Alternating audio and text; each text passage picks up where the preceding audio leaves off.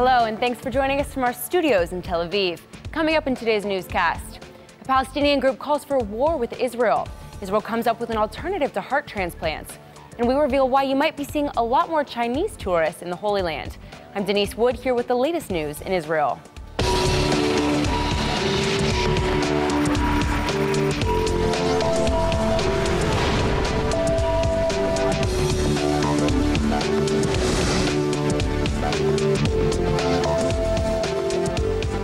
The U.S. and its allies have launched a campaign demanding that the UN come up with an appropriate response to Iran's recent missile tests. The campaign comes after intense pressure from the Israeli government to punish the Iranian regime, especially after learning that the words, Israel must be wiped out, were written on the missiles. Now, the US, Britain, France, and Germany insist that the recent launches of missiles which are capable of carrying nuclear weapons were in violation of UN resolutions. The four nations submitted a report to the UN calling the launches destabilizing and provocative. Israeli UN Ambassador Danny Danon has welcomed the report, saying that there must be consequences for Iran's hostility toward Israel and for its complete disregard of the Security Council. Danon's now calling for the report to be followed up with new sanctions against the Iranian regime. The Security Council resolution was adopted last year after the Iranian nuclear deal was signed, calling for Iran to abstain from launching any ballistic missiles that are capable of delivering a nuclear weapon. Russia is expected to oppose the Security Council's action and possibly use its veto power. Israel and China have a long history of cooperation, but the two countries are taking big steps to strengthen ties and encourage their citizens to visit each other. Israel and China have announced a major academic collaboration. The two countries have signed seven educational cooperation agreements, including the establishment of joint Israeli Chinese study institutions and investments in student exchange programs. The deal is expected to cost around $68 million over the course of nine years. And Israel's Council for Education hopes to increase the number of Chinese students studying in Israel. The announcement comes just as Chinese Vice Premier Liu Yandong is visiting Israel. And Israel and China are beginning negotiations over a free trade agreement. I was delighted to hear today from uh, Vice uh, Premier Liu that China is prepared to begin free trade agreement negotiations with Israel. This is a momentous development, and we are ready to do so right away. We have uh, so much that we can do together.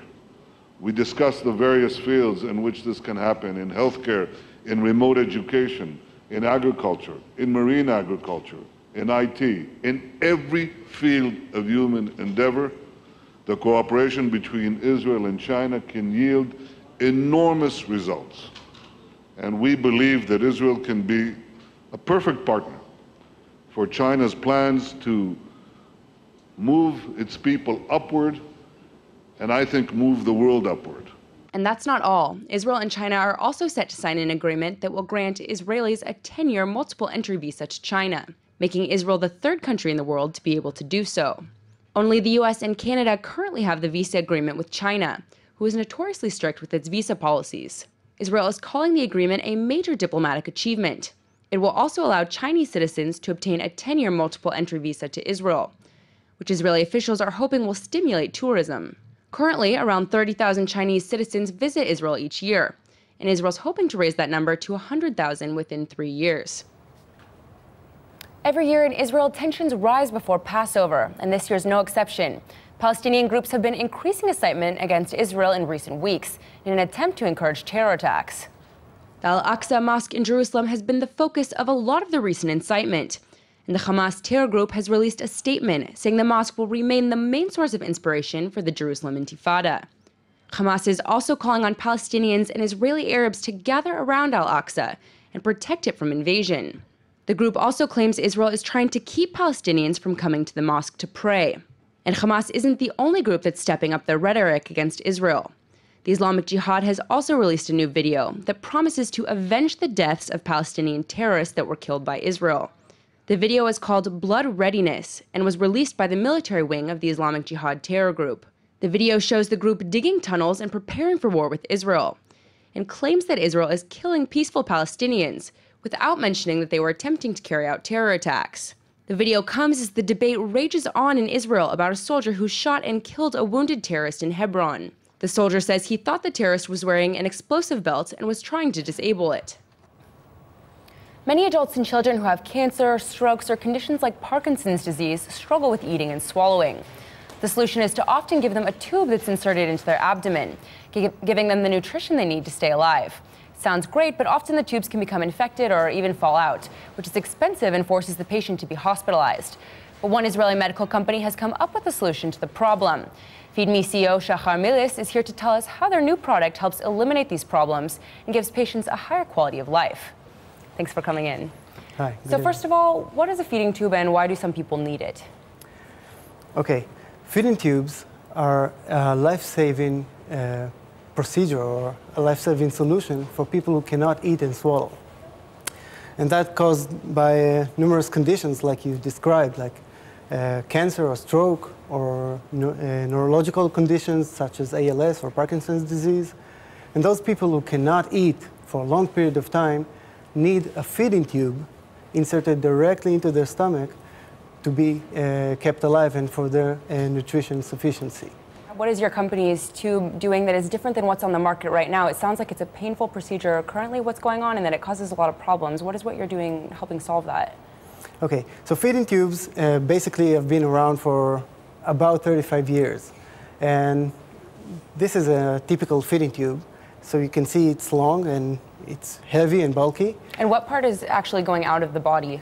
Uh, yeah, uh, all of this, basically. So it's really long. So this is the internal retention uh, mechanism, and they have this long tube taped against their uh, body. So they feed through that tube, and this tube stays for a long period of time. But feeding tubes today suffer from a lot of problems that haven't been solved during all those years. The main problem is dislodgement. These tubes maybe uh, get entangled in stuff and be pulled out or uh, get caught in a shirt or be bed uh, sheets or something. And this tube, when it dislodges, it's very painful. It causes uh, injury for the stomach, for the tract. And it's also something that would uh, require the patient to rush into the hospital to have a new tube reinserted. So that's one of the main problems that feeding tubes have today. The other problem, which is a very frustrating, time-consuming problem, is that these tubes get clogged over time. Mm. As food and medications start to build up inside the tube, uh, feeding becomes longer and longer, and uh, frustration increases by the patient or the caregivers who uh, support the, the patients and eventually the, the tubes will clog. And when it clogs, they will either try to massage the tube and try to open that, or um, try to inject soda or warm water or any other solution, and it takes a lot of time, and sometimes it doesn't work, and the tube has to be replaced altogether mm. just because it got clogged.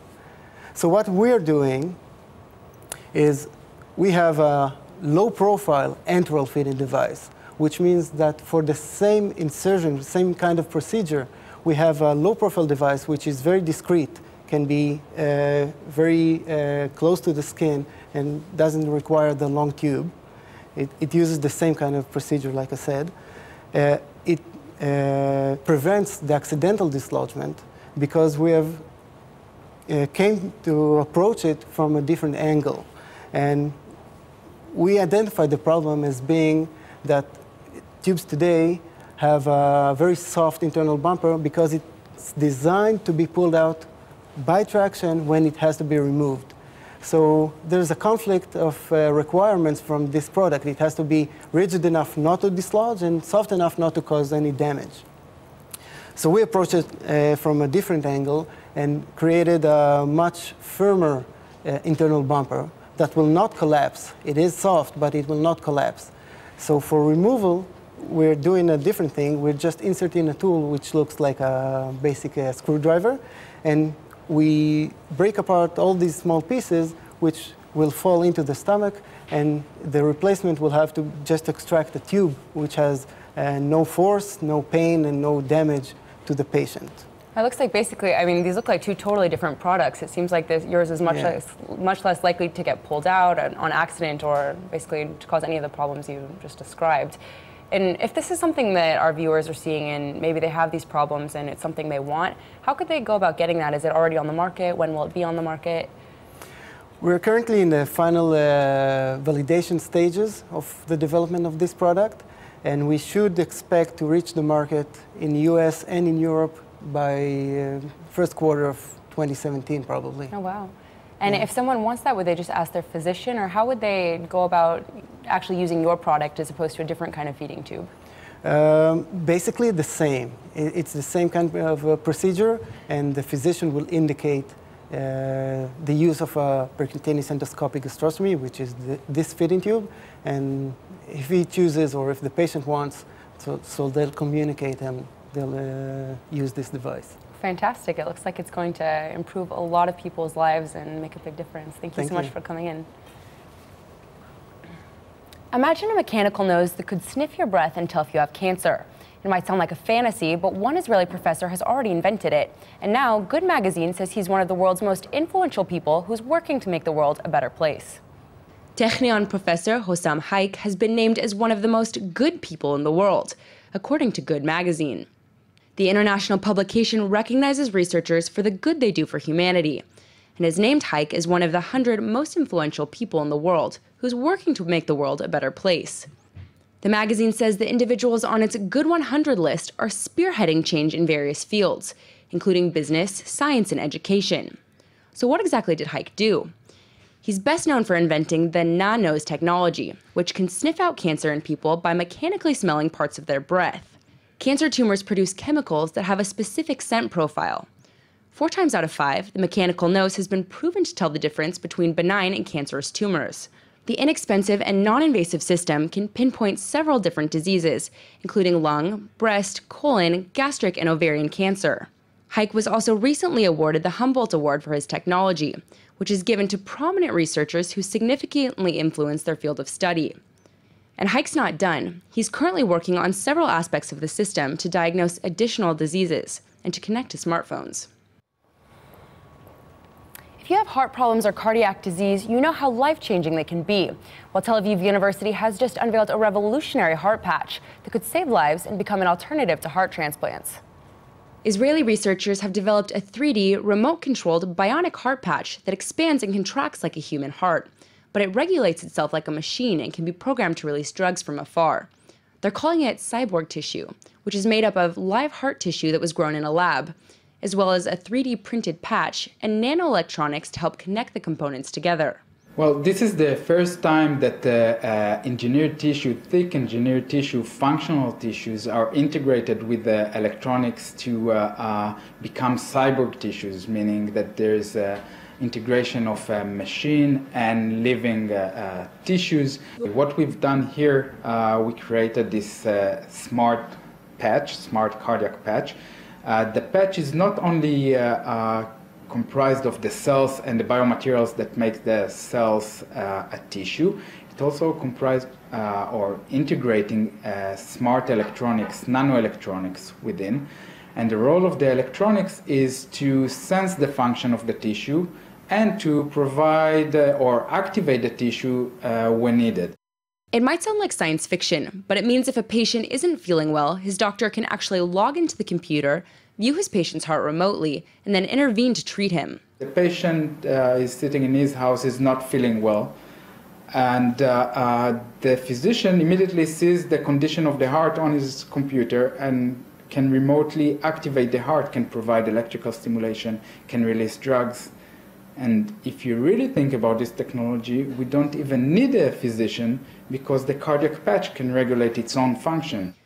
The cyborg heart patch is expected to save the lives of patients whose hearts have been damaged by heart attacks or cardiac disease. But researchers are already working on using the patch to treat neurological conditions in the brain and spinal cord.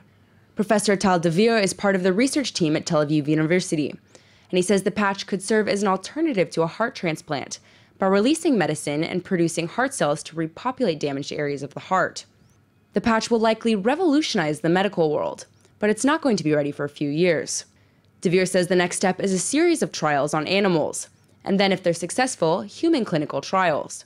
Even though there's still a lot of work to do, Dvir says the patch should eventually be cheaper and quicker than current medical practices, especially full heart transplants. Our vision is to, uh, uh, there would be uh, organs with electronics that would be transplanted. And this is exactly what we're doing now in the lab. We're not just engineering a patch, a piece of tissue with electronics. We're uh, trying to uh, print, 3D print a whole organ, the whole heart, with the electronics within. And I believe that in the future, in 10, 20 years, there would be such bionic organs to, uh, uh, um, in the market or in hospitals to be transplanted. All this talk about Israel's amazing new heart technology brings us to our Hebrew word of the day. Today's word is lev, which means heart in Hebrew. Even though lev literally, literally refers to a body part, Israelis like to use it to talk about a person's character, compassion, and courage, just like you would in English. If an Israeli thinks really highly of someone, they might say that person has a lev zav, or a heart of gold. But it's not all fun and games. In Hebrew, lev can also be used negatively. If you grab a coffee and forget to ask your Israeli friends if they want anything, they might tell you, Ein lecha lev, or you have no heart. But Israelis like to say, Al tikach or don't take it to heart, because they're probably just joking. Let's go ahead and take a look at the weather forecast.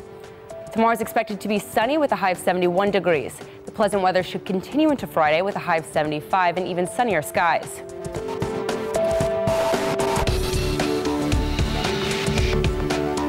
All right, everybody, that's it for today's news. Today's exchange rate is 3.78 shekels to the American dollar.